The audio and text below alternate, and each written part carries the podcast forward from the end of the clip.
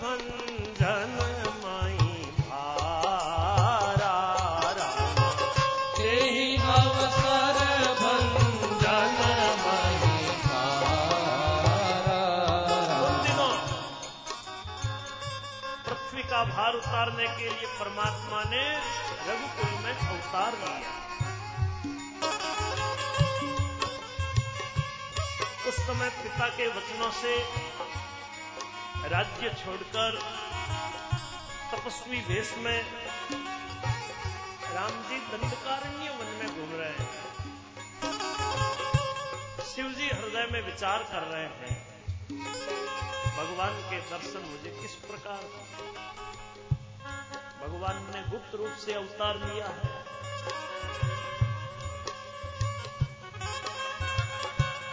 हृदय में इस बात को लेकर बड़ी खलबली है। सती जी को पता नहीं। शिव जी के मन में डर था। वेद नहीं खुल जाएगा। और इधर दर्शन का भी लोग, राम जी ने अभी अवतार लिया है, मुझे राम जी के दर्शन कैसे होंगे? रावण ने ब्रह्मा जी से अपनी मृत्यु मनुष्य के हाथ से मांगी थी। ब्रह्मा जी के वचनों को प्रभु सत्य करना चाहते हैं। शिव जी ने सोचा, यदि मैं पास में नहीं जाता हूँ तो पछतावा रह जाएगा। शिव जी विचार कर रहे हैं। लेकिन कोई युक्ति ठीक से ऐसी बैठी नहीं। महादेव जी, चिंता में उसी समय नीच रावण ने मरीची के साथ, मरीच के साथ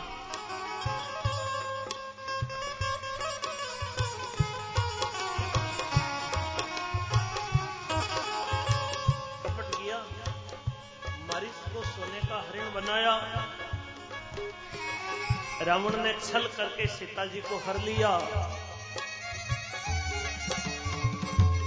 रावण को राम जी के वास्तविक प्रभाव का कोई पता नहीं था। हिरण को मारकर भाई लक्ष्मण के साथ राम जी आश्रम में आए। आश्रम खाली है, सीता नहीं है। आँखों में आँसू बह रहे हैं। वीर से व्याकुल होकर दोनों भाई सीता को खोज रहे जिनको कभी संयोग वियोग नहीं, आज वे परमात्मा दुख की लीला कर रहे हैं। राम जी का चरित्र बड़ा विचित्र है। शिव जी उस अवसर पर राम जी को देखा। दोनों भाई विरही होकर के सीता को खोज रहे हैं। राम जी का दर्शन हुआ। महादेव जी को बड़ी प्रसन्नता हुई। लेकिन अवसर ठीक नहीं है, परिचय नहीं किया। सच्चिदानंद भगवान की जय। इस प्रकार कहकर शिव जी आगे रवाना हो शिव जी बार बार आनंदित हो रहे हैं, पुलकित हो रहे हैं। सती साथ चल रही थी। सती शंकर जी की दशा देखते ही पूछने लगी, शंकर जी को सारा जगत वंदन करता है। ये जगत के ईश्वर है। फिर ये किसको प्रणाम कर रहे हैं? एक राजपूत के बालक को देखा और इन्होंने प्रणाम किया, सच्चिदानंद की जय बोली। इतने मगन हो रहे हैं। जो ब्रह्म सर्वव्यापक है, माया रहित है, अजन्मा है, अगोचर है, इच्छा रहित है, भेद रहित है, वो देह धारण करके मनुष्य कैसे हो सकता है? देवताओं के हित के लिए जो परमात्मा मनुष्य शरीर धारण करने वाले हैं तो वे भी शिव जी की तरह सर्वज्ञ है। क्या वे अज्ञानी की तरह स्त्री के वीर में रोएँगे? फिर शिव जी के वचन भी झूठे नहीं हो सकते। सती के मन में संदेह हो गया। लेकिन हृदय में उस बात को उसने रोका। प्रगट में कुछ नहीं कहा। शिव जी अंतर्यामी है। भगवान सब शिव सब जान गए। कहने लगे, सती, तुम्हारा स्त्री स्वभाव है। देखो, तुम्हारे मन में ऐसा संदेह पैदा हुआ है, संदेह मन में कभी भी नहीं रखना चाहिए। जिनकी कथा अगस्त्य मुनि ने वर्णन की वही मेरे इष्टदेव रघुनाथ जी है, जिनकी सेवा ज्ञानी मुनि सदा करते हैं। भक्तों के हित के लिए परमात्मा ने रघुकुल में अवतार लिया है। शिवजी ने सती को बार बार समझाया है। लेकिन सती के हृदय में वो उपदेश बैठा नहीं। तम्मादेव जी ने सोचा, भगवान की माया बड़ी प्रबल है, हरि माया बलु जानी जी यदि तुम्हारे मन में संदेह है तो जाओ, परीक्षा लेकर आ जाओ। जब तक वापस नहीं आती हो, मैं इस बड़ की छाया में यही बैठा हूँ। जैसे तुम्हारा अज्ञान मिटे, जैसे तुम्हारा भ्रम मिटे, वही करना। शिव जी की आज्ञा हुई, सती वहाँ से रवाना हुई, मन में सोचने लगी, क्या करूँ? कैसे परीक्षा लू? शिवजी ने मन में इधर विचार किया, सती का कल्याण नहीं है। जब मेरे समझाने से भी इसका संदेह दूर नहीं हुआ तो मालूम होता है आज विदाता ही उल्टे हैं। अब इसमें सती की कुशल नहीं है। जो कुछ राम जी ने रच रखा है, वही होगा। कोई सोई जो राम रची राखा, को करी तरक बढ़ा वही शाखा। शिवजी हरि नाम जपने लगे। सती वहाँ गई जहाँ परमात्मा थे। विचार किया, क्या करो? यहाँ सती ने सीताजी का रूप धारण करके जिधर राम लक्ष्मण आ रहे थे, उसी मार्ग में आगे आगे चलने लगे। सीता जी का स्वरूप धारण किया। सती ने विचार किया, ये मनुष्यों के राजा रामचंद्र जी आ रहे हैं। सती जी के बनावटी वेश को देखकर लक्ष्मण जी चकित हो गए। लक्ष्मण जी के हृदय में भ्रम हो गया। फिर गंभीर हो गए, कुछ बोले नहीं। क्योंकि लक्ष्मण जी राम जी के प्रभाव को जानते थे। राम जी ने सती के कपट को जान लिया। जिनको याद करने से अज्ञान दूर होता है, वे परमात्मा राम जी और इधर स्त्री स्वभाव का असर तो देखो, भगवान के सामने छत्ती है, वो छिपावा करना चाहती है, माया का बल दिखाकर छिपावा कर रही है राम जी हँसते हुए बोले, पहले तो राम जी ने सती को प्रणाम किया, पिता सहित अपना नाम बताया, फिर बोले, शिवजी कहाँ हैं? सती, आप वन में अकेली कैसे घूम रही हैं? राम जी की वाणी को सुना, सती को बड़ा संकोच हुआ, डर गई चुपचाप शिव जी के पास जा रही है। चिंता हो गई। कि मैंने तो छल किया, लेकिन ये तो मुझे पहचान गए। देखो, मैंने शिव जी का कहना नहीं माना शिव जी की बात नहीं मानी। अब शिव जी को क्या उत्तर दूँगे? सती को दुख हो रहा है। राम जी जान गए, सती को दुख हुआ है। अब यहाँ राम जी ने अपना प्रभाव बताया। सती मार्ग से शिव जी की तरफ़ जा रही है। क्या देखा? राम जी, सीता जी और लक्ष्मण जी आगे आगे चल रहे हैं।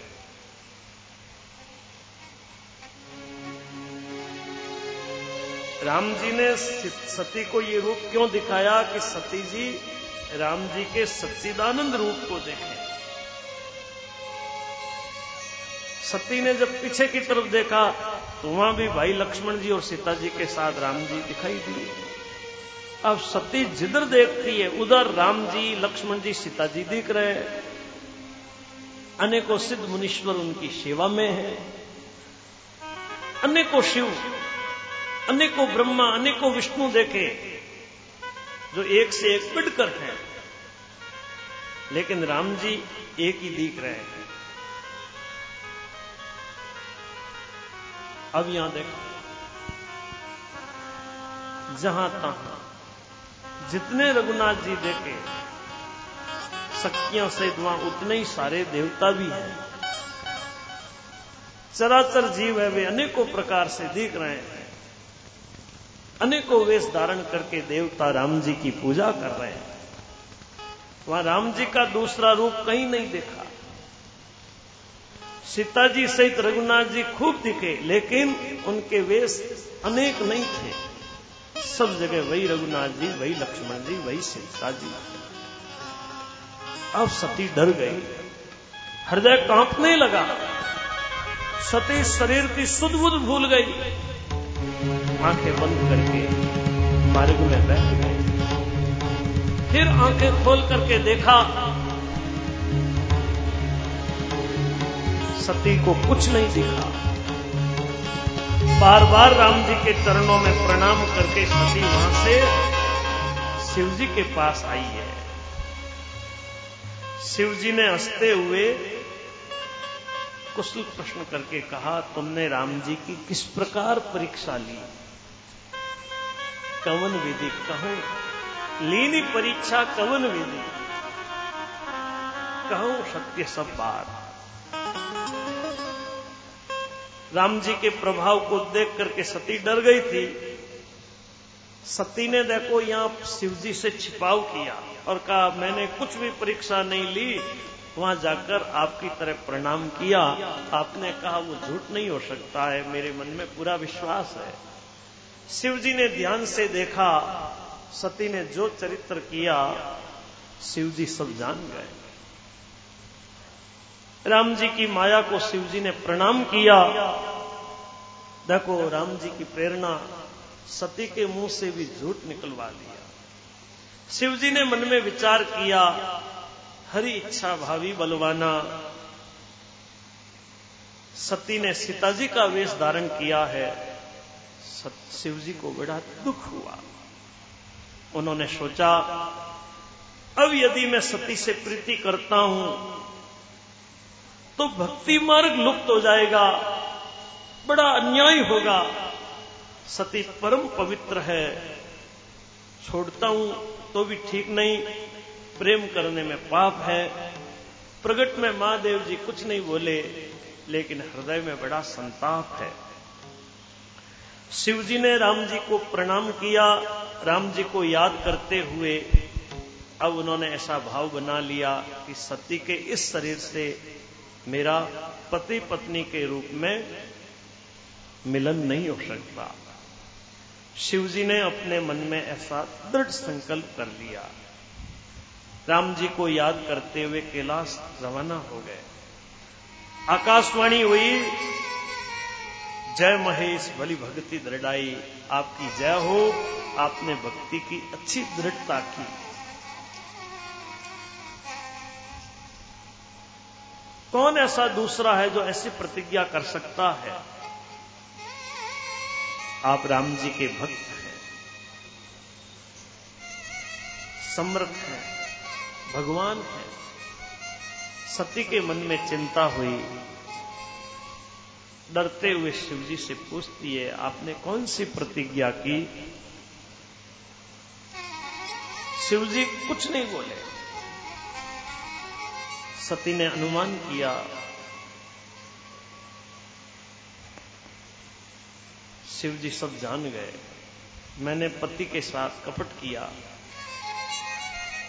स्त्री स्वभाव से मूर्ख, बेसमझ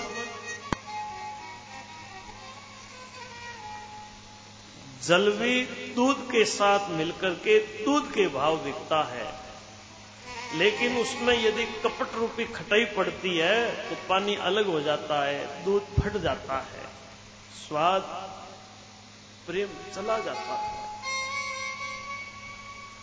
अपनी करनी को याद करके सती के हृदय में बड़ा दुख हुआ, चिंता हुई, जिसका वर्णन नहीं हो सकता। अनुमान कर लिया शिव जी सब जान गए, लेकिन मेरा अपराध मुझसे कहा नहीं। स्वामी ने मेरा त्याग कर दिया। सती ने सब जान लिया। अब क्या बोले? भीतरी भीतर कुमार के आवे की तरह जलने लगी। शिवजी सती को चिंतित देख करके सुंदर कथाएँ करने लगे। इस प्रकार विश्वनाथ भगवान कैलाश आ गए हैं। शिवजी अपनी प्रतिज्ञा को याद करके बड़ के पेड़ के नीचे पद्मासन लगा करके बैठ गए। शंकर सहज स्वरूप संवारा। अखंड, अपार समाधि में शिव जी बैठ गए। सती कैलाश पर रहने लगी, मन में बड़ा दुख है। इस रहस्य को कोई कुछ भी नहीं जानता था। सती का एक एक दिन युग की तरह बीत रहा है। नित्य नया हृदय में चिंतन होता है। कब दुख से पार पाऊँगी। देखो, मैंने रघुनाथ जी का अपमान किया। पति के आगे मैंने झूठ बोला। उसका फल विदाता ने मुझे दे दिया। हे विदाता शिव जी से विमुख होने पर भी तू मुझे जीवित रख रहा है। सती के हृदय की गलानी जाती है। राम जी को याद करके सती कह रही है, प्रभु, यदि आप दीन दयालु कहलाते हैं, वेदों में आपका यश गाया गया है, आप दुखों को हरने वाले हैं। हे प्रभु, मैं हाथ जोड़ करके विनती करती हूँ ये शरीर मेरा जल्दी छूट जाए। यदि मेरा शिव जी के चरणों में प्रेम है और मेरा ये व्रत मन वचन कर्म से सत्य है, जल्दी वो उपाय कीजिए। सती दुखी है, इतना दुख है जिसका वर्णन नहीं हो सकता। सत्तासी हज़ार वर्ष बीत जाते हैं शिवजी समाधि से अब जगे। बीते संबत सतासी राम राम। ऐसे बोलकर शिवजी समाधि से जगे। सती ने शिव जी के चरणों में प्रणाम किया। शिव जी ने बैठने के लिए सामने आसन दिया। शिव जी कथाएँ कहने लगे। उसी समय दक्ष प्रजापति हुए। ब्रह्मा जी ने दक्ष को प्रजापति पद दे दिया था। दक्ष को अभिमान हो गया था। ऐसा कौन व्यक्ति होगा जिसको प्रभुता मिलती है, पद अधिकार मिलता है और अभिमान नहीं दक्ष ने सब मुनियों को बुलाया। दक्ष एक बहुत बड़ा यज्ञ करने लगे। देवता यज्ञ का भाग पाते हैं, दक्ष सबको आदर से बुलाते हैं। दक्ष का निमंत्रण पाकर के किन्नर, नाग, सिद्ध, गंधर्व सब देवता अपनी अपनी स्त्रियों के साथ वहाँ गए। विष्णु, ब्रह्मा, महादेव जी को छोड़कर सब देवता विमान सजा सजा करके वहाँ गए।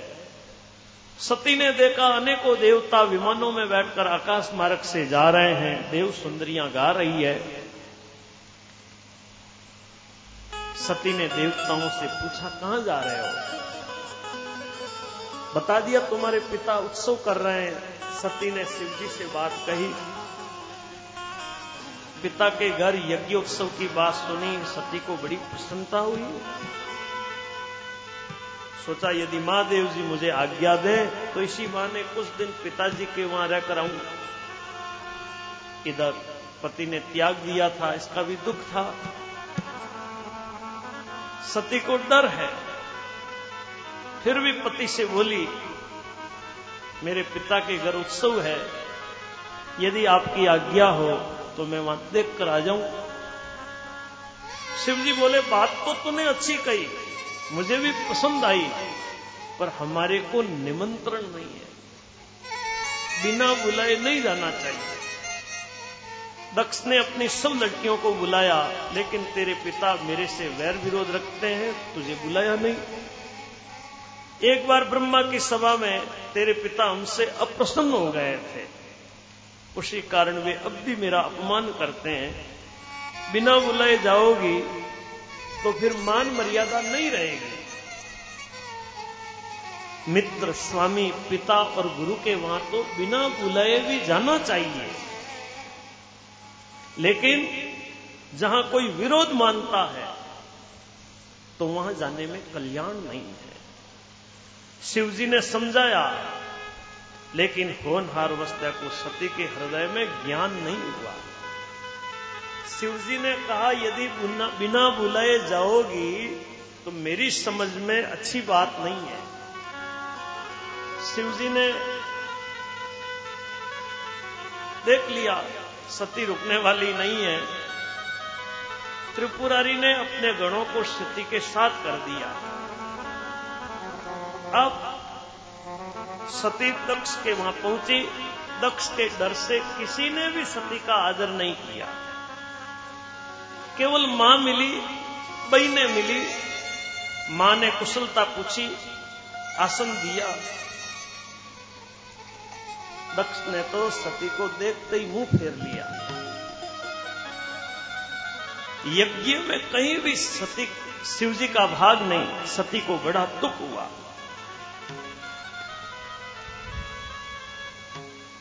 पति परित्याग का दुख उसके हृदय में उतना नहीं व्यापा जितना महान दुख इस समय पति अपमान के कारण हुआ।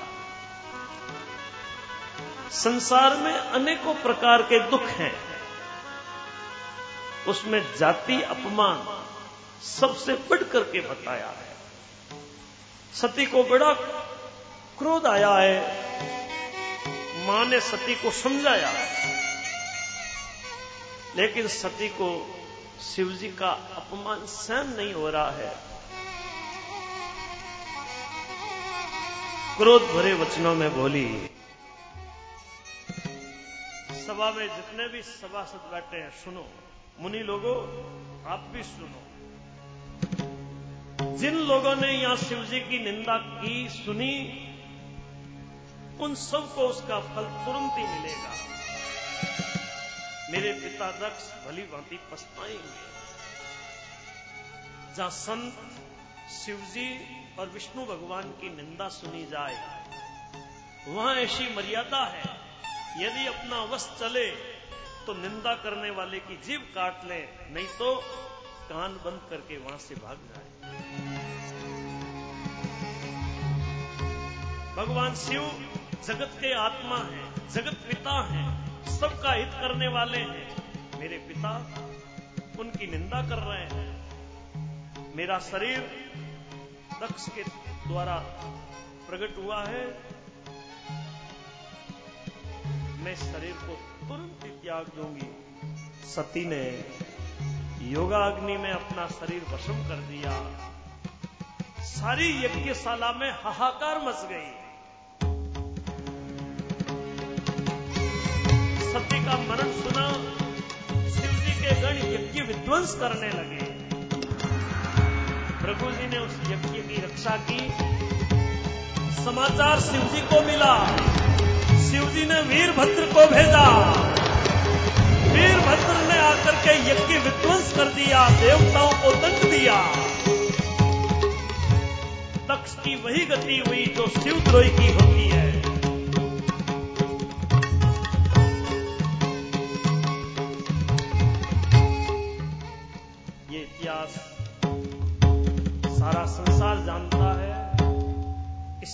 संक्षेप में कहा, सती ने मरते समय भगवान से यही वरदान माना, मांगा कि मेरा जन्म जन्म में शिवजी के चरणों में अनुराग रहे।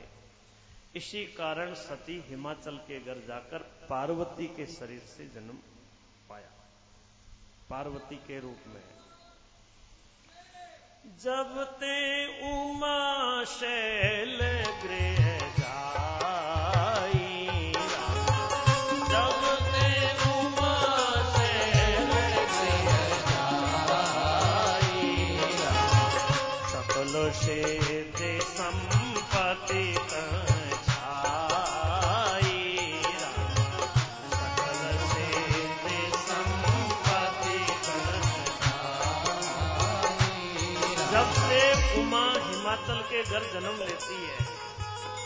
सारी संपत्ति, सारी सिद्धियाँ वहाँ छा गई है। मुनि लोगों ने जहाँ तहां सुंदर आश्रम बना लिए, हिमाचल ने सबको सुंदर स्थान दिया है। पर्वत पर नए नए वृक्ष, मणियों की सुंदर खाने प्रकट हो गए। पर्वत पर पशु, पक्षी भंगुरे सब सुखी रहते हैं। सबने स्वाभाविक ही वैर छोड़ दिया, परस्पर प्रेम कर रहे हैं। पार्वती जी घर में जन्म लेती है, पर्वत शोभायमान हो रहा है। हिमाचल के घर नित्य नए नए उत्सव हो रहे हैं। जब नारद जी ने समाचार सुना हिमाचल के घर आए। पर्वतराज ने नारद जी का आदर किया चरण धोकर आसन दिया, प्रणाम किया। भाग्य की सराहना की। जिस दिन संतों का आगमन होता है, जिस दिन संत दर्शन होता है, वही दिन सफल है। नारद जी आए, हिमाचल को बड़ी प्रसन्नता हुई है। आवो नी आवो गुरुदेव, हो दर्शन के लिए। आवो नी, आओ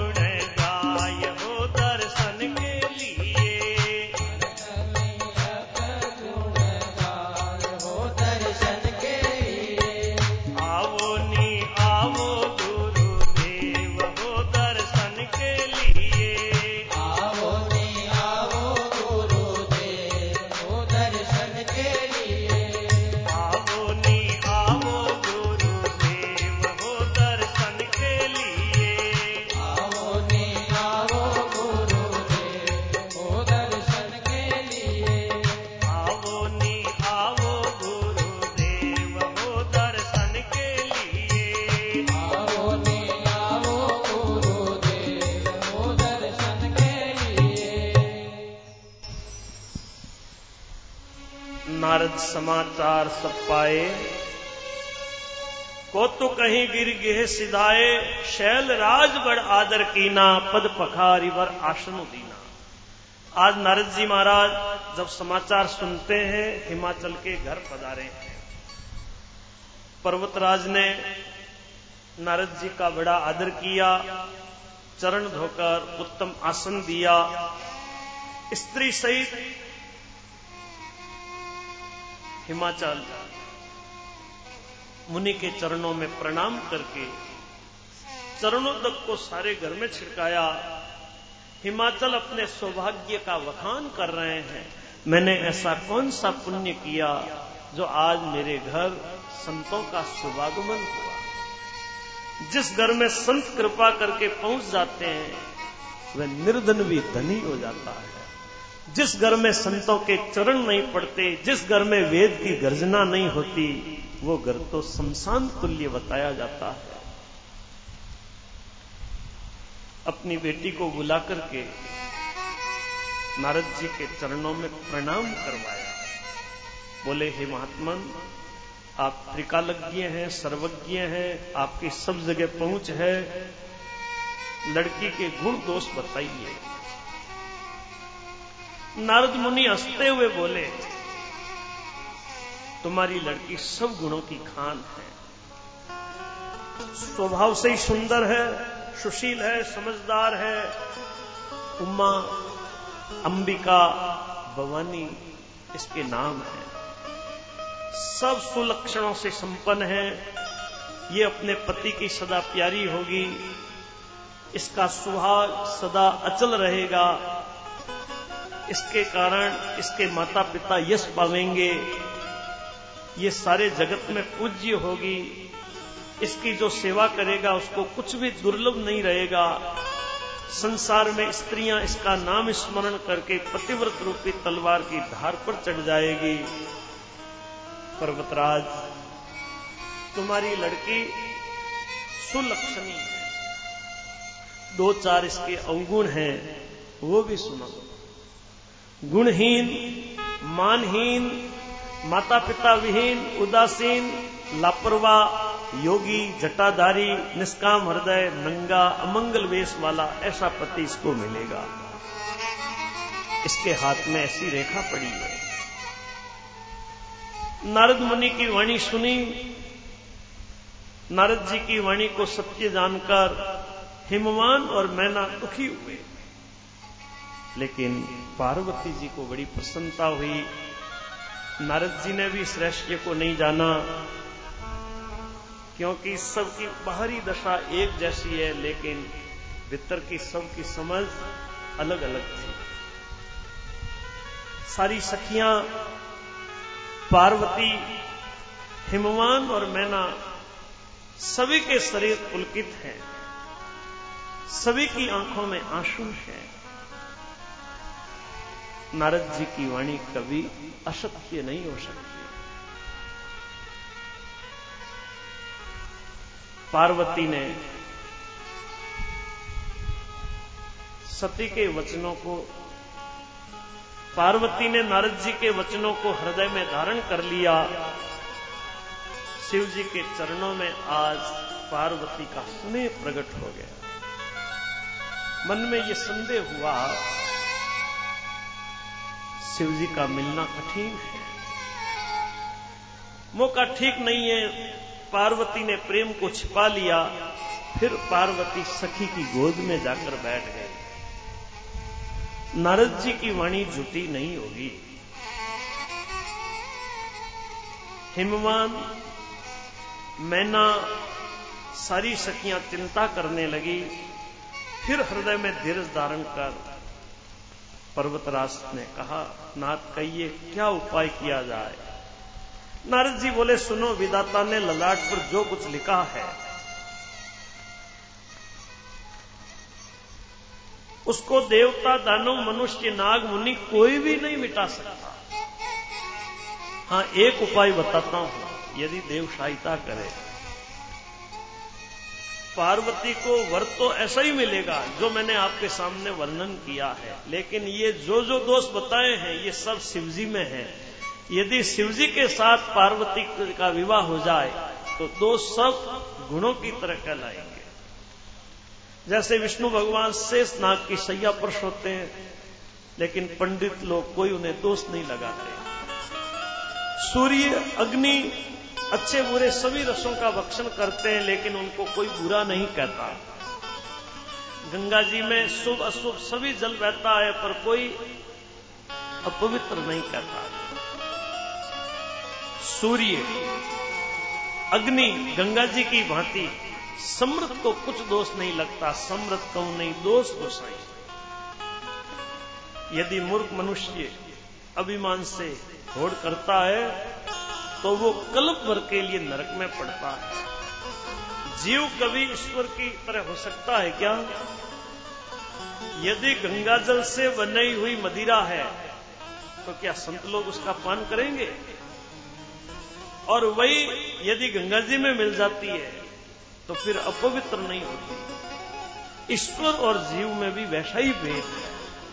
यहाँ देखिए शिव जी समृद्ध है, वे भगवान है तो शिव जी के साथ विवाह हो जाए तो कल्याण ही कल्याण है। लेकिन माँ देव जी की भक्ति कठिन, उनकी आराधना बड़ी कठिन है। तप करने से वे जल्दी संतुष्ट भी हो जाते हैं। यदि तुम्हारी लड़की तप करे तो माँ देव जी होनहार को मिटा सकते हैं। संसार में वर अनेक हैं, लेकिन पार्वती के लिए शिवजी को छोड़कर दूसरा वर नहीं। शिवजी वर देने वाले, शरणागत का दुख मिटाने वाले, कृपा के समुद्र हैं, सेवकों के मन को प्रसन्न करने वाले हैं। नारद जी पार्वती को आशीर्वाद देते हैं और कहते हैं, पर्वतराज, संधि त्याग दो अब कल्याण होगा। नारद जी ब्रह्मलोक चले गए। अब आगे जो चरित्र हुआ, सुनो।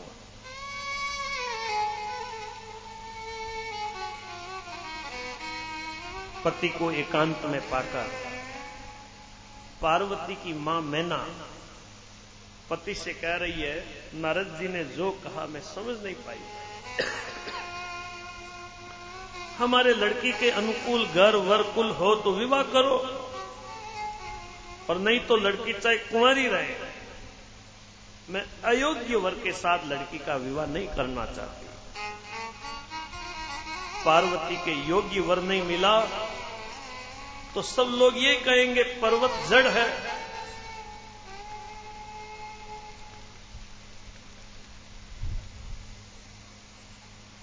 प्राणनाथ, विचार करें, लड़की का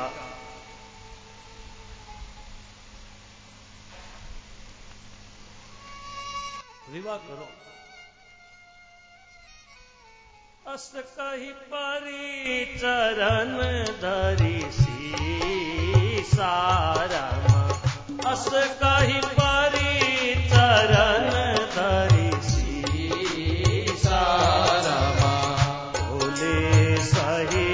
स्नेह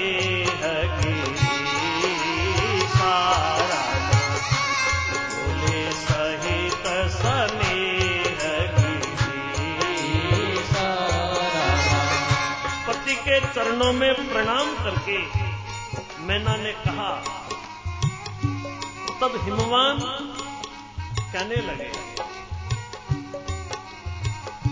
चाहे चंद्रमा में अग्नि प्रकट हो जाए। लेकिन नारद जी की वाणी झुकी नहीं हो सकती। चिंता छोड़ो, भगवान को याद करो। जिन्होंने पार्वती को रचा है वही कल्याण करेंगे। लड़की को जाकर ये अच्छी शिक्षा दो कि वो शिव जी के लिए तप करें। पति की बात सुनकर मैना पार्वती जी के पास गई। पार्वती को देखते ही माँ की आँखों में आँसू आ गए। माँ ने बेटी को गोद में बैठा लिया। बार बार बेटी को माँ हृदय से लगा रही है। प्रेम से देखो माँ का गला भराया। जग जननी, माँ के मन की दशा को जान। बेटी माँ से कह रही है, माँ, मैंने ऐसा स्वप्न देखा है।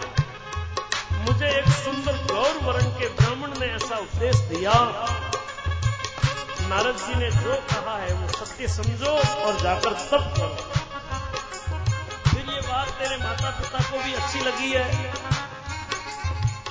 तब सुख देने वाला है। तब के बल से ब्रह्मा संसार की सृष्टि करते हैं। विष्णु तप के प्रभाव से जगत का पालन करते हैं और विष्णु रुद्र तप के बल से जगत का संहार करते हैं। तप के बल से शेष पृथ्वी को अपने ऊपर धारण करते हैं। सारी सृष्टि तप के आधार पर है। जाओ तुम तप करो। माँ को भी अचरज हुआ। हिममान को बुलाया, स्वप्न सुनाया। माता पिता ने पार्वती को समझाया, पार्वती जी तप करने के लिए रवाना हुई। कुटुंबी, पिता, माता सब व्याकुल हो रहे हैं। किसी के मुँह से वाणी प्रकट नहीं हो रही है। तब वेद शिरा मुनि ने आकर के सब बात समझाई। पार्वती जी की महिमा सुनी, तब सबका समाधान हुआ। पार्वती वन में जाकर तप करने लगी। सब भोगों का त्याग कर दिया। शरीर की सारी शुद्ध भूल गई। एक हज़ार वर्ष तक मूल और फल खाए, फिर सौ वर्ष तक साग खाकर के दिन बिताए। कुछ दिन जल और वायु का भोजन किया, कठोर उपवास किए। बेलपत्र जो सूखकर पृथ्वी पर गिरते थे, तीन हज़ार वर्ष तक उन्हीं को खाया। फिर सूखे पत्ते भी छोड़ दिए। पार्वती का नाम अपर्णा हुआ। आकाशवाणी हुई। हे पर्वतराज की बेटी, सुनो, तुम्हारा मनोरथ सफल हुआ। कठिन तब त्याग दो तुझे शिवजी मिलेंगे। जब तेरा जब तेरे पिता बुलाने को आवे, घर चले जाना। जब तुम्हें सप्तऋषि मिले, तब इस वाणी को सत्य समझना। पार्वती जी ने आकाशवाणी सुनी, मन में प्रसन्नता हो गई, शरीर पुलकित हो गया। याज्ञवल्क्य जी महाराज, भरद्वाज जी से कह रहे मैंने पार्वती जी का सुंदर चरित्र सुनाया, अब शिव जी का सुहावना चरित्र सुनो। जब ते सती जाए तनो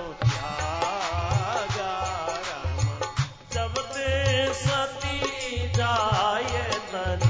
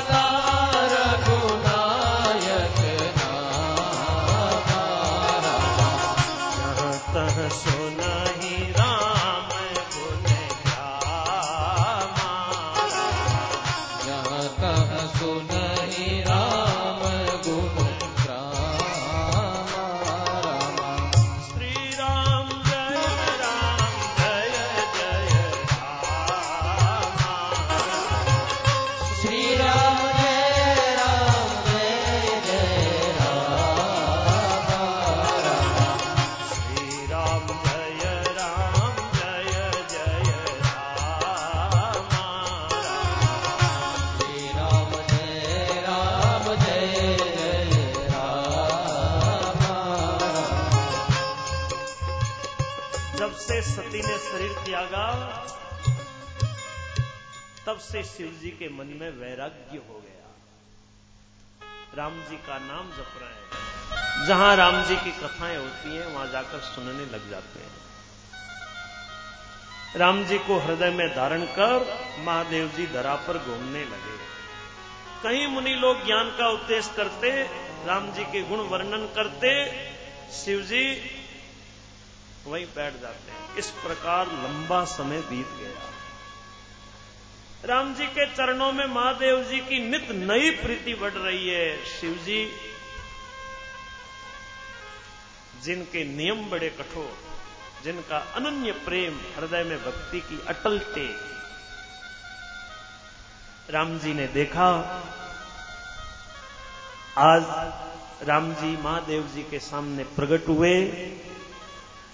राम जी ने शिव जी की सराहना की और कहा कि आपके बिना ऐसा कौन व्रत निभा सकता है? राम जी ने शिव जी को समझाया, पार्वती जी का जन्म सुनाया। राम जी ने विस्तार से पार्वती जी की पवित्र करने का वर्णन किया। फिर शिव जी से कहा, देखो शिव जी आपका मेरे प्रति स्नेह है। मेरी आप विनती सुनो, मुझे ये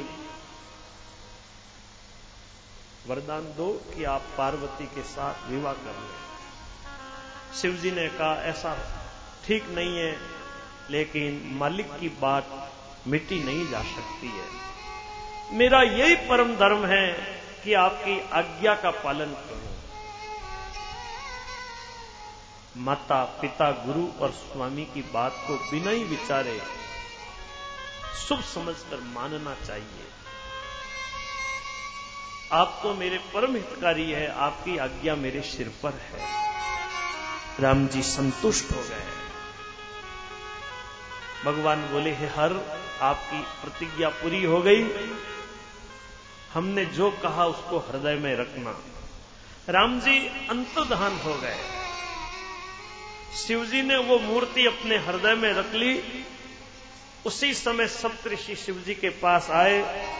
महादेव जी बोले आप पार्वती के पास जाकर पार्वती के प्रेम की परीक्षा लो, हिमाचल को कहो, वो पार्वती को घर लेकर आ जाए। ऋषि लोग वहाँ जाकर पार्वती से बोले, शैल कुमारी, किसके लिए इतना कठोर तप कर रही हो? पार्वती, तुम किसकी आराधना कर रही हो? क्या चाहती हो? अपना भेद क्यों नहीं कहती? पार्वती बोली, कहते हुए मन में संकोच हो रहा है। आप लोग मेरी मूर्खता सुनकर हंसोगे। मैं सदा शिव को पति बनाना चाहती हूँ। पार्वती जी की बात सुनते ही ऋषि लोग हंसने लगे। बोले, तुम्हारा शरीर पर्वत से प्रकट हुआ है। नारद का उपदेश सुनकर आज तक किसी का घर बसा है। नारद जी ने दक्ष के बेटों को उपदेश दिया। दक्ष के बेटे वापस घर की तरफ़ मुँह भी नहीं कर रहे। चित्रकेतु के घर को नारद जी ने तो चौपट किया था। फिर यही हाल हिरण्यकश्यप का हुआ। जो स्त्री पुरुष नारद जी की सीख सुनते हैं, वे घर बार छोड़कर भिकारी हो जाते हैं। उनका मन बड़ा कपटी है। शरीर तो साधुओं का दिखता है, लेकिन वो नारद सबको अपना जैसा बनाना चाहते हैं। नारद जी की बात का विश्वास करके तुम ऐसा पति चाहती हो, जो स्वभाव से ही उदासीन, गुणहीन, निर्लज बुरा वेश वाला, जो नर कपलों की माला गले में पहनता है। कुलहीन बिना घर बार का नंगा शरीर पर सांप लपेटे रखता है। ऐसे वर के मिलने से कहो तुम्हें क्या सुख होगा? उस नारद के बहकावे में आकर तुम खूब फूली। पहले पंचों के कहने से शिवजी ने सती से विवाह किया, फिर उसको त्याग दिया, मरवा दिया अब शिव को कोई चिंता नहीं, भीख मांगकर खा लेते हैं, सुख से सोते हैं। अकेले रहने वाले के घर में ही भला क्या कर दे कभी स्त्रियाँ टिक सकती है। सप्तऋषि बोले, पार्वती, अब भी हमारी बात सुनो। तुम्हारे लिए हम अच्छा वर बताते हैं। बहुत ही सुंदर है, बड़ा पवित्र, सुख देने वाला, बड़ा सुशील, यश और जिसका यश, जिसकी लीला वेद गाते हैं, वो दोषों से रहित सारे सदगुणों की राशि लक्ष्मी का स्वामी वेंकुटपुरी का रहने वाला है। हम ऐसे वर को लाकर तुम्हारे से मिला देंगे। पार्वती हँसते हुए बोली, आपने सब सत्य ही कहा है। मेरा शरीर पर्वत से प्रकट हुआ, इसलिए हट नहीं छूटेगा। शरीर बोले ही छूट जाए, सोना भी पत्थर से ही उत्पन्न होता है, लेकिन उसको कितना ही जलाओ, वो अपने स्वभाव को नहीं छोड़ता। मैं नारद जी के वचनों को नहीं छोड़ूँगी, चाहे घर बसे चाहे उजड़े मैं नहीं डरता जिसको गुरु के वचनों में विश्वास नहीं है, जिसको गुरु के वचनों में विश्वास नहीं है, उसको सुख और सिद्धि स्वपन में भी नहीं हो सकती।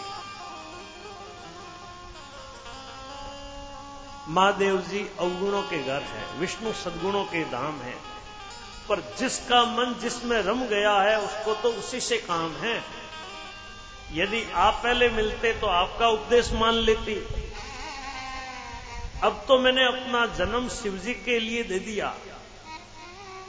अब गुण दोष का कौन विचार करे? यदि आपके हृदय में ज़्यादा हट है, यदि विवाह की बातचीत ज़्यादा करनी है तो संसार में खूब वर कन्याएँ हैं, उनके सामने जाकर आप बात करो। मैंने तो पक्का निश्चय किया है शिव जी के साथ ही विवाह करूँगी। और यदि शिव जी मेरे साथ विवाह नहीं करते हैं तो मैं कुंवरी रह जाऊँगी। लेकिन नारद जी के उपदेश को मैं छोड़ने वाली नहीं हूँ। पार्वती फिर बोली, बाबा, मैं आपके पैरों पड़ती हूँ। घर जाओ। खूब देर हो गई है। तब वो सप्तऋषि बोले, हे जगजननी, हे भवानी, आपकी जय हो, आपकी जय हो। आप माया हैं, शिवजी भगवान है। आप दोनों जगत के माता पिता हैं। पार्वती के चरणों में प्रणाम करके सप्तऋषि वहाँ से रवाना हुए। शरीर पुलकित हो रहा है। मुनि लोगों ने जाकर हिमवान को पार्वती के पास भेजा। विनती करके सप्तऋषि वहाँ से विदा हुए। हिमवान पार्वती जी को घर लेकर आए। सप्तऋषि शिवजी के पास जाकर पार्वती की सारी कथा सुनाते हैं। शिवजी आनंद मगन हुए। सप्तऋषि ब्रह्मलोक चले गए। शिवजी भगवान का ध्यान करने लगे। तारकु असुर भयऊ ते काला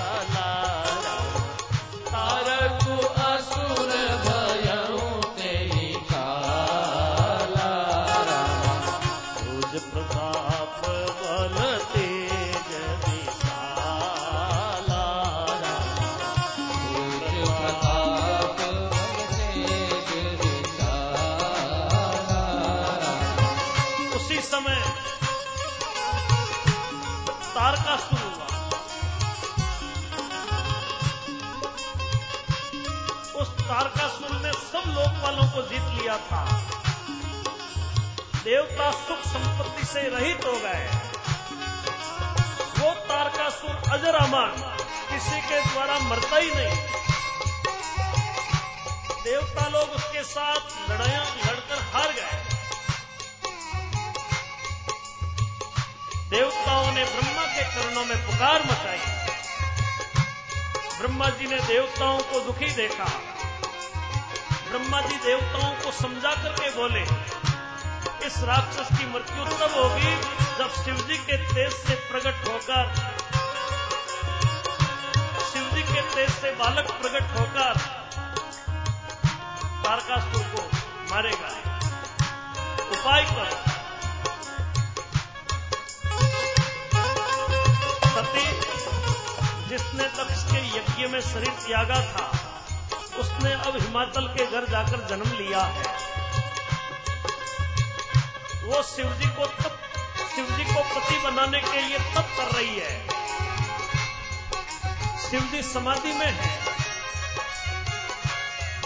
कामदेव शिवजी के पास जाए।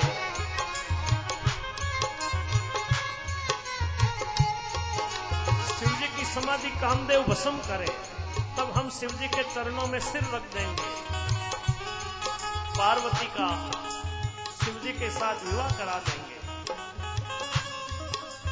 सबने कहा यह सम्मति अच्छी है। फिर देवताओं ने बड़े प्रेम से स्तुति की। अब वो कामदेव प्रकट हुआ। कामदेव ने मन में विचार किया शिव जी के साथ विरोध करने में मेरी कुशल नहीं है। फिर भी काम तो करूँगा ही। पर हित लागी।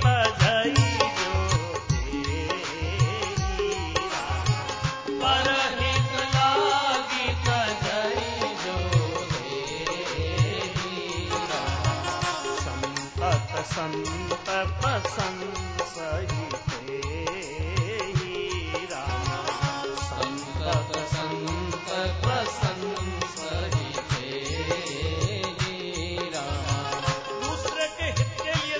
शरीर त्याग देता है, संत सदा उसकी बढ़ाई करते हैं। कामदेव पुष्प के धनुष को हाथ में लेकर, वसंत आदि सबको साथ लेकर के रवाना हुआ शिव जी के साथ विरोध करने से मेरा मरण निश्चित है। अब काम ने अपना प्रभाव फैलाया। सारे संसार को काम ने अपने वश में कर लिया। वेदों की सारी मर्यादाएँ मिट गई। ब्रह्मचर्य, नियम, नाना प्रकार के संयम धीरज, धर्म, ज्ञान, विज्ञान, सदाचार, सब योग, नैराज। और विवेक की सारी सेना कर कर भाग गई।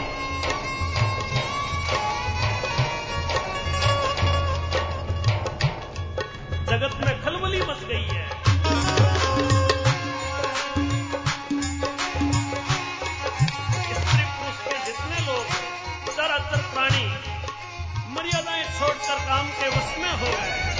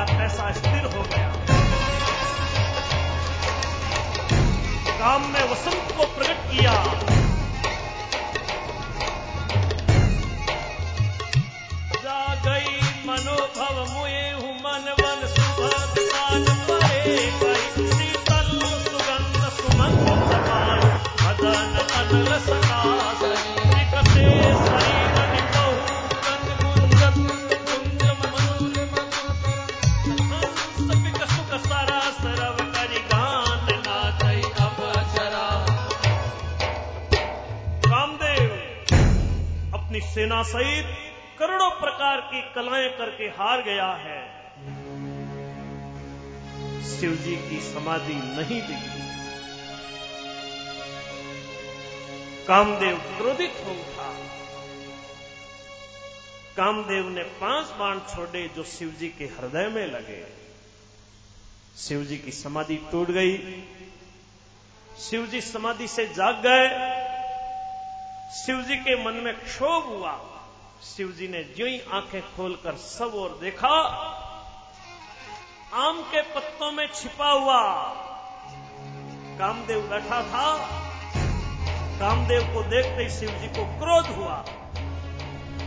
तीनों लोग काम उठे। शिव जी ने तीसरा नेत्र खोला। कामदेव जल करके भस्म हो गया। सारे जगत में हाहाकार मच गई। देवता डर गए।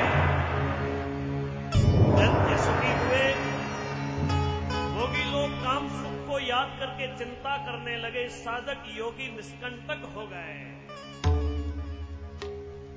कामदेव की स्त्री रति। पति की ऐसी दशा सुनते ही मूर्छित हो गई। रति रोती विलकती शिवजी के पास पहुँची है। प्रणाम करके सामने खड़ी हो गई। शिवजी ने असहाय स्त्री को देखकर सांत्वना दी। रति रति। अब ते रति तव नाथ कर। हो यही नाम अनंग। बिनु वपु व्याप सब ही पुनि। सुनु निज मिलन प्रसन्न। रति, अब से तेरे स्वामी का नाम अनंग होगा। वे बिना ही शरीर के सबको व्यापेंगे, अब तुम अपने पति से मिलने की बात सुन। जब जदुवंश कृष्ण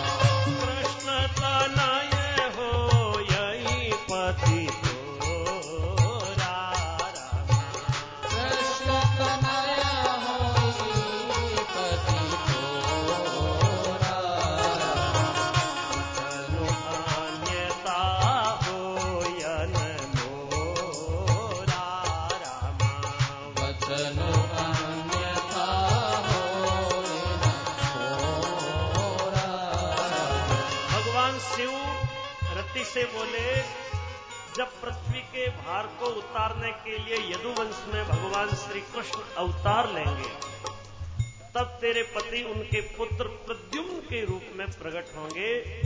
ये मेरा वचन जुटा नहीं होगा। रति वहाँ से चली गई। अब दूसरी कथा विस्तार से कहता हूँ। ब्रह्मादि देवताओं ने जब ये समाचार सुने तो वे वेंकूर चले वहाँ से विष्णु और ब्रह्मा सहित सब देवता शिवजी के पास आए। शिवजी की सबने अलग अलग स्तुति की।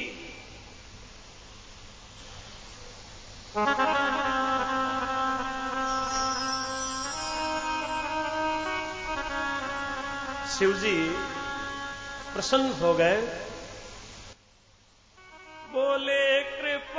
सिंधु व्रस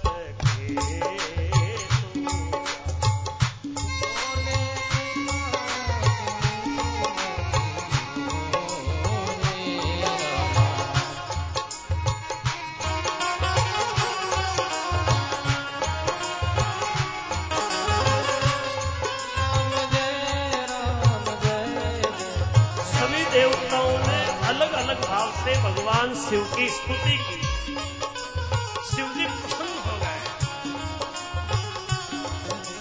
देवताओं कहिए, आप किस लिए आए हैं? ब्रह्मा जी कहने लगे देवादि देव आप अंतर्यामी हैं। मैं आपसे विनती कर रहा हूँ, सभी देवताओं के मन में ऐसा उत्साह है। सभी देवता अपनी आँखों से आपका विवाह देखना चाहते हैं। को सब अपनी आँखों से देखें। पार्वती जी ने तप किया है। देवादिदेव, आप पार्वती को स्वीकार करें।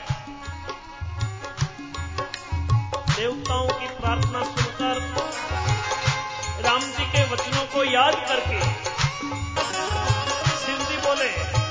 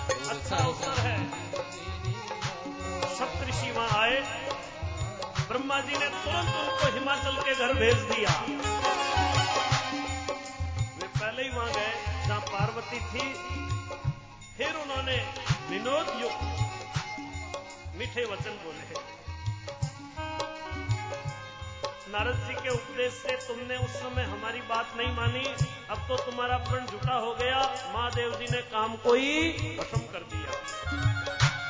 पार्वती जी मुस्कुरा करके बोली, आपने तो ठीक ही कहा, आपकी समझ में शिव जी ने कामदेव को अब जलाया। अब तक तो वे काम ही रहे, किंतु हमारी समझ से तो शिव जी सदा से ही योगी, अजन्मा, काम रहित और भोगी थे यदि मैंने शिव जी को ऐसा समझकर ही मन, वचन, कर्म से, प्रेम से तो उनकी सेवा की है तो हे मुनीश्वरो, भगवान मेरी प्रतिज्ञा को सत्य करें पार्वती जी की बात को सुना, सप्तऋषियों को और ज़्यादा प्रेम, विश्वास देखने को मिला। मुनि हृदय में बड़े प्रसन्न हुए। पार्वती को प्रणाम करके हिमाचल के पास पहुँचे हैं। हिमाचल को सब हाल सुनाया। कामदेव का वसन होना सुनकर हिमाचल दुखी हुए। मुनियों ने रति के वरदान की बात कही, हिमवान ने बड़ा सुख माना। हिमाचल ने श्रेष्ठ मुनियों को आदर से बुला लिया। शुभ दिन, शुभ नक्षत्र, शुभ घड़ी सब ब्राह्मणों से दिखवाई, लगन लिखवा लिया। हिमाचल ने वो लगन पत्रिका सप्तऋषियों को दे दी। उन्होंने जाकर वो लग्न पत्रिका ब्रह्मा जी को दे दी। ब्रह्मा जी ने लग्न पढ़कर सबको सुनाया। सब मुनि देवता, सारा समाज आज हर्षित हो रहा है। आकाश से फूलों की वर्षा होने लगी। बाजे बजने लगे।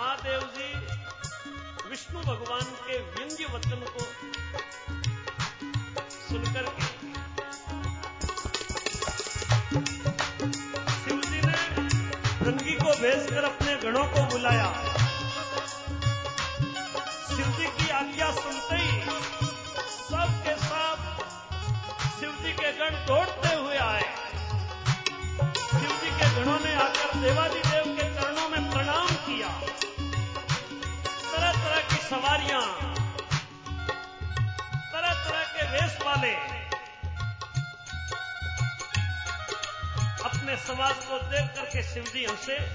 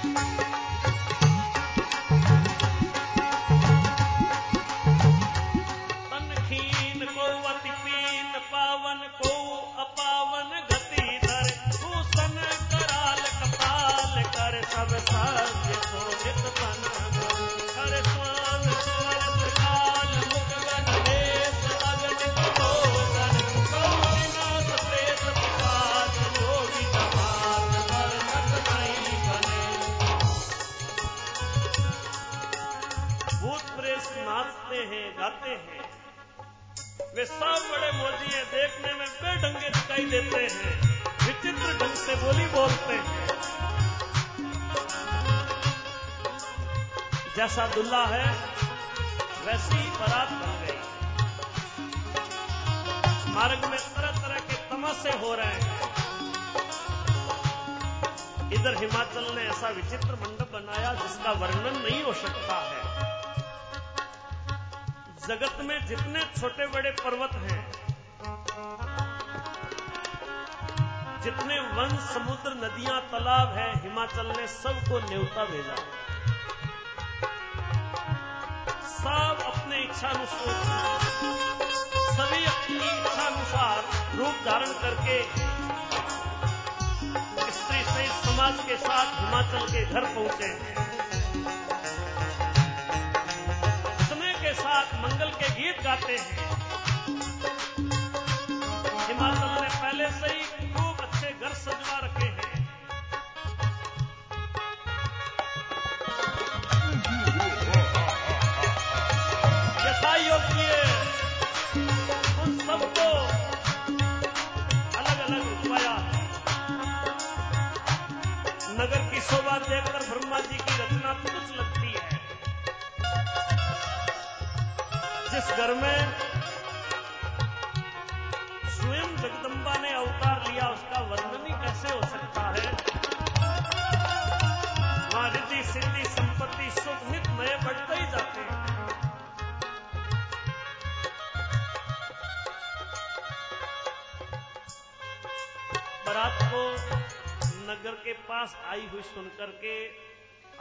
नगर में देखो चल पहल मच गई है।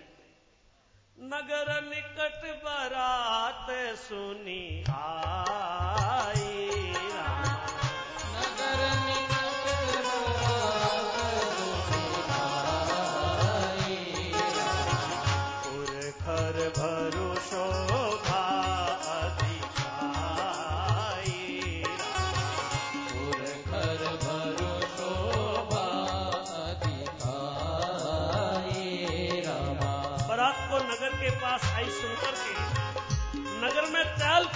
गई है। उस शोभा का वर्णन नहीं हो सकता है। अगवाने करने वाले लोग प्रचार करके,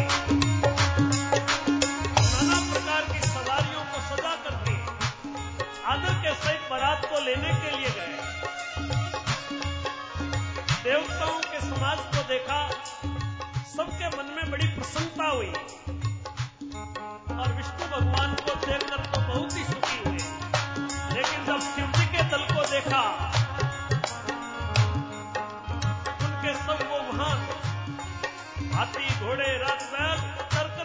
भाग गए बड़ी उम्र के समझदार लोग गिरज धारण करके वहाँ खड़े रहे लड़के तो अपने प्राण लेकर के भागे। जब वो बालक घर पर पहुँचे माता पिता पूछते हैं डर के मारे काँप रहे हैं। क्या कहे, कोई बारात आई है? या यमराज की सेना आई है? पागल है। बैल पर सवार है। सांप, कपाल, राखी उसके गहने हैं। जो बारात को देख करके जीवित बचेगा, उसके बड़े पुण्य हैं। लड़कों ने घर घर जाकर के ये बात कही।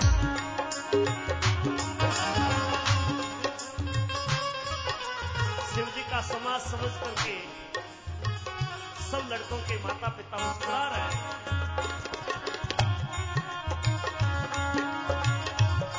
परिवार वालों ने बालकों को समझाया कि निडर हो जाओ, डरने की कोई बात नहीं है। अगवान लोग बारात को लेकर के आ गए। सबको सुंदर जनवासे में ठहरने के लिए जगह दी। मैना पार्वती जी की माता शुभ आरती सजाई। साथ में स्त्रियों को लेकर करके आ रही है।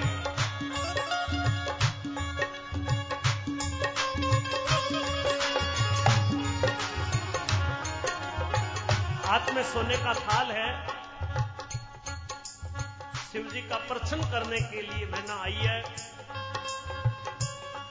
महादेव जी को भयानक वेश में देखा, स्त्रियाँ डरने लगी तो भागने लगी कई तो डर के मारे घर में जाकर छुप गई।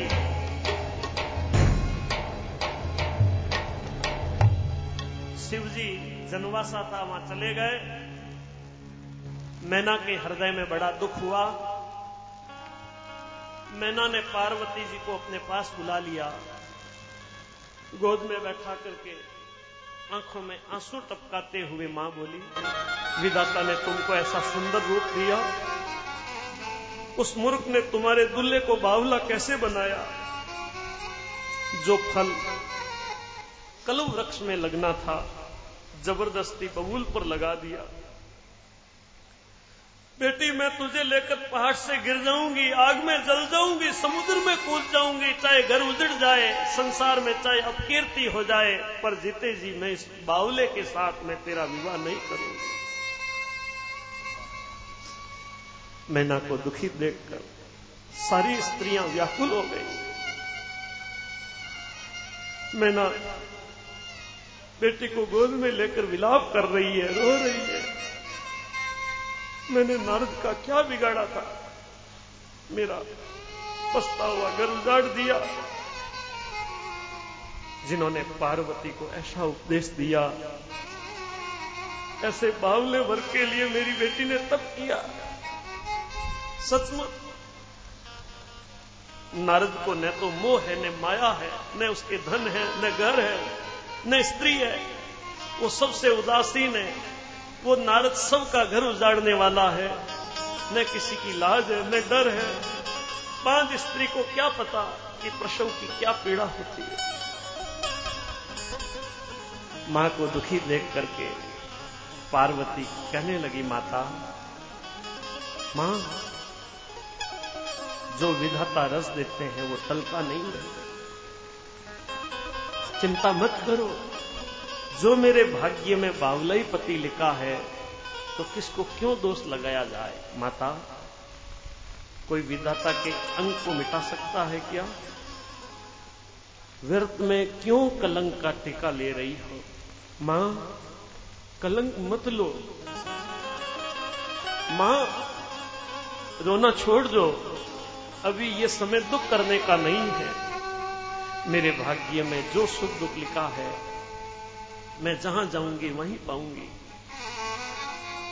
बेटी की बात सुनकर स्त्रियाँ चिंता करने लगी। विदाता को दोष देकर आँखों से आँसू टपकाने लगी। इस समाचार को सुना हिमाचल उसी समय नारद जी और सप्तऋषियों को साथ लेकर अपने अपने घर गए। तब नारद जी ने पूर्व जन्म की कथा सुना करके सबको समझाया और कहा मैं ना मेरी बात सच्ची मानो। तुम्हारी ये लड़की साक्षात जग जननी भवन है। जो अजन्मा, अनादि, अविनाशिनी शक्ति है सदा शिव जी की अर्धांगिनी। है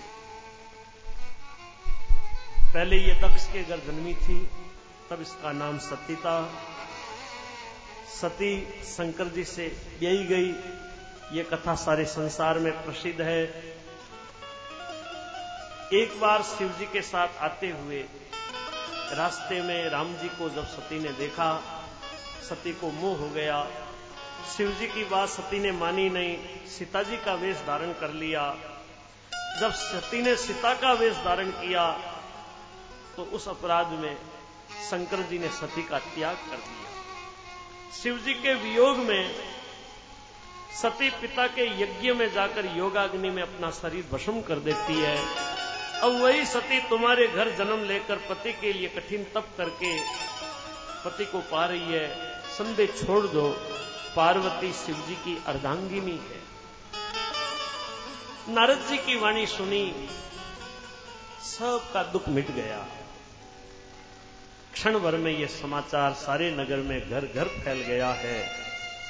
तब मैना और हिमवान आनंद में मगन हुए बार बार पार्वती के चरणों की वंदना की।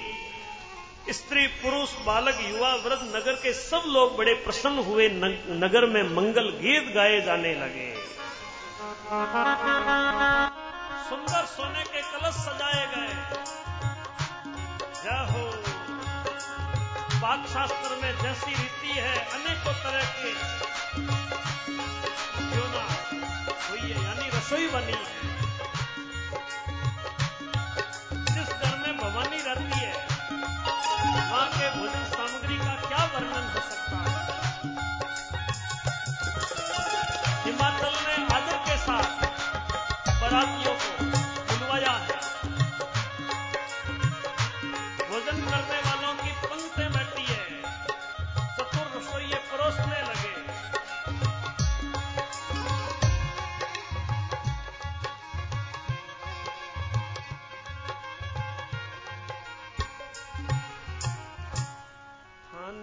किस विद गावा गारी राइवर एक लाजी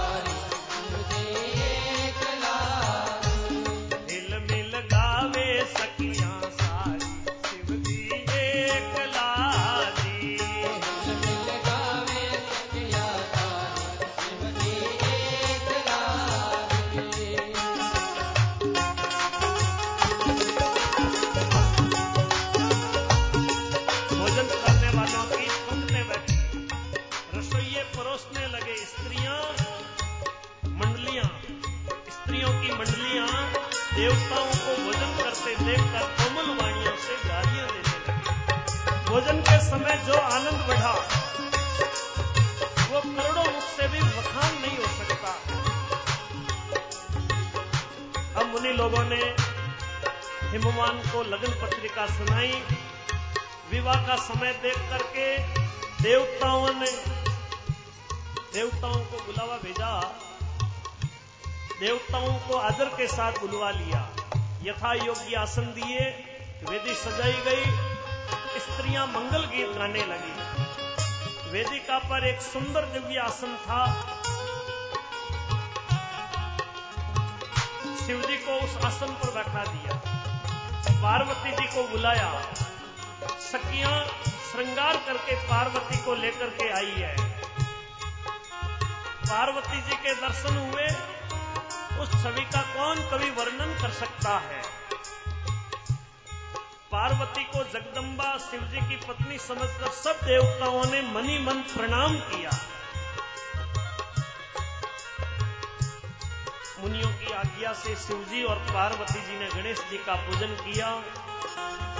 मन में देवताओं को अनादि समझकर कोई इस बात को सुनकर शंका नहीं करें कि गणेश जी तो शिव पार्वती की संतान है। अभी विवाह से पहले कहाँ से आ गए? सुर अनादि। वेदों में विवाह की जैसी रीति कही गई है। मुनि लोगों ने वो सभी रीति करवाई। हिमाचल ने कुछ लेकर कन्या का हाथ पकड़कर शिव जी को समर्पण किया। शिव जी ने पार्वती जी से विवाह किया। देवता हर्षित हुए, आकाश में नगारे बजने लगे।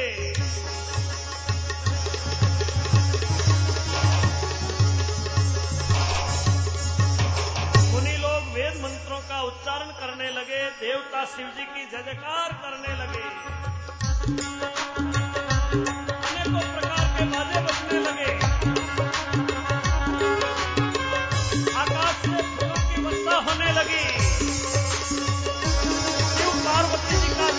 विवाह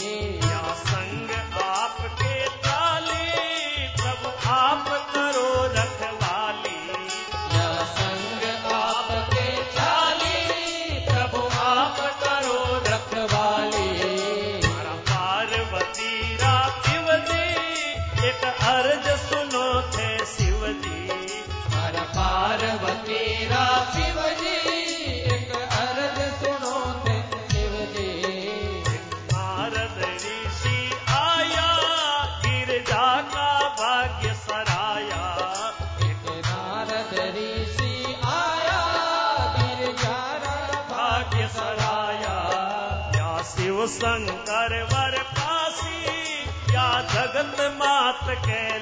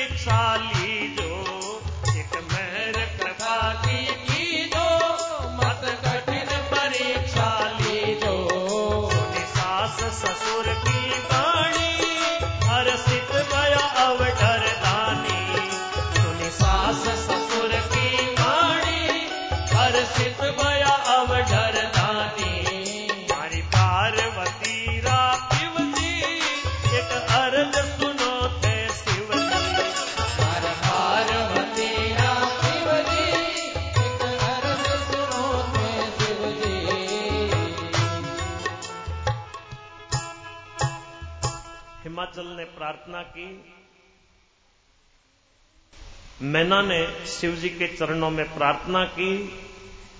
शिव जी सास को समझाते हैं। शिव जी के चरणों में प्रणाम करके सास घर गई। फिर माँ ने पार्वती जी को बुला लिया। सुंदर शिक्षा दी। सदा शिव जी के चरणों की पूजा करना। पति का पूजन, ये स्त्री का धर्म है। स्त्री के लिए पति देवता है और कोई देवता नहीं। माँ की आँखों में आँसू आए, माँ ने बेटी को हृदय से लगाया। फिर बोली विदाता ने जगत में स्त्री जाति को क्यों पैदा किया? पराधीन को सपने में भी सुख नहीं मिलता। माँ प्रेम में भाव विवल हो गई। अभी समय दुख करने का नहीं है। माँ ने धीर धारण किया। मैना बार बार पार्वती से मिलती है। पार्वती सबसे मिली है, अपनी माँ के हृदय में जाकर लिपट गई। अब सखियाँ पार्वती को शिवजी के पास ले आई। महादेव जी सब याचकों को संतुष्ट करते हैं। पार्वती को साथ लेकर के भगवान भोले कैलाश के लिए रवाना हुए। देवता फूलों की वर्षा करने लगे, आकाश में नगारे बजने लगे।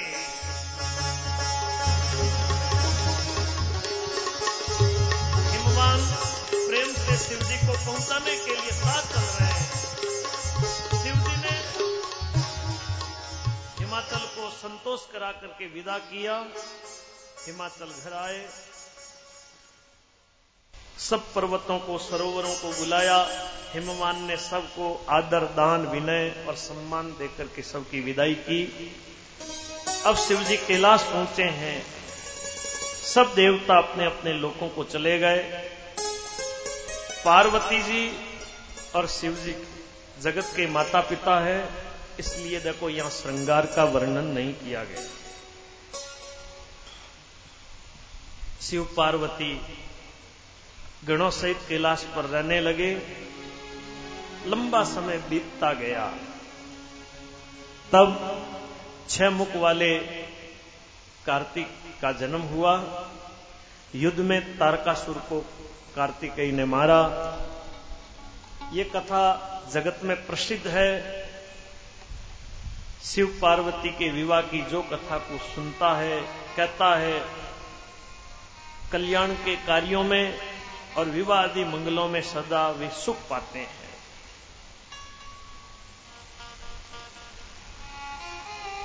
शिव जी के रसीले और सुहावने चरित्र को सुनकर के मुनि भरद्वाज जी सुखी हुए। अब तो देखो उनकी कथा सुनने की लालसा और बढ़ती गई। आँखों में प्रेम के आँसू आए। रोमावली खड़ी हो गई। याज्ञवल के जी प्रसन्न हुए। आह, तुम्हारा जन्म धन्य है, जो आपको शिव जी के चरणों में इतना प्रेम है। शिव जी के चरणों में प्रेम होना यही राम भक्त के लक्षण है। देखो, राम चरित्र से पहले शिव चरित्र का वर्णन इसीलिए किया गया कि जब तक शिव जी के चरणों में प्रेम नहीं है, तब तक राम भक्ति प्राप्त नहीं हो सकती। तो राम भक्ति को प्राप्त करने के लिए पहले शिव जी के चरित्र को सुनना ज़रूरी है। इसीलिए प्रथम मैं कही शिव चरित बूजा मरमु तुमा सुचि सेवक तुम राम के। रहित समस्त विकार। मैंने पहले शिव जी का चरित्र कह करके भेद समझ लिया कि राम जी के आप सेवक हो, सब दोषों से रहित हो। अब आगे के प्रसंग में रघुनाथ जी की लीला का याज्ञवल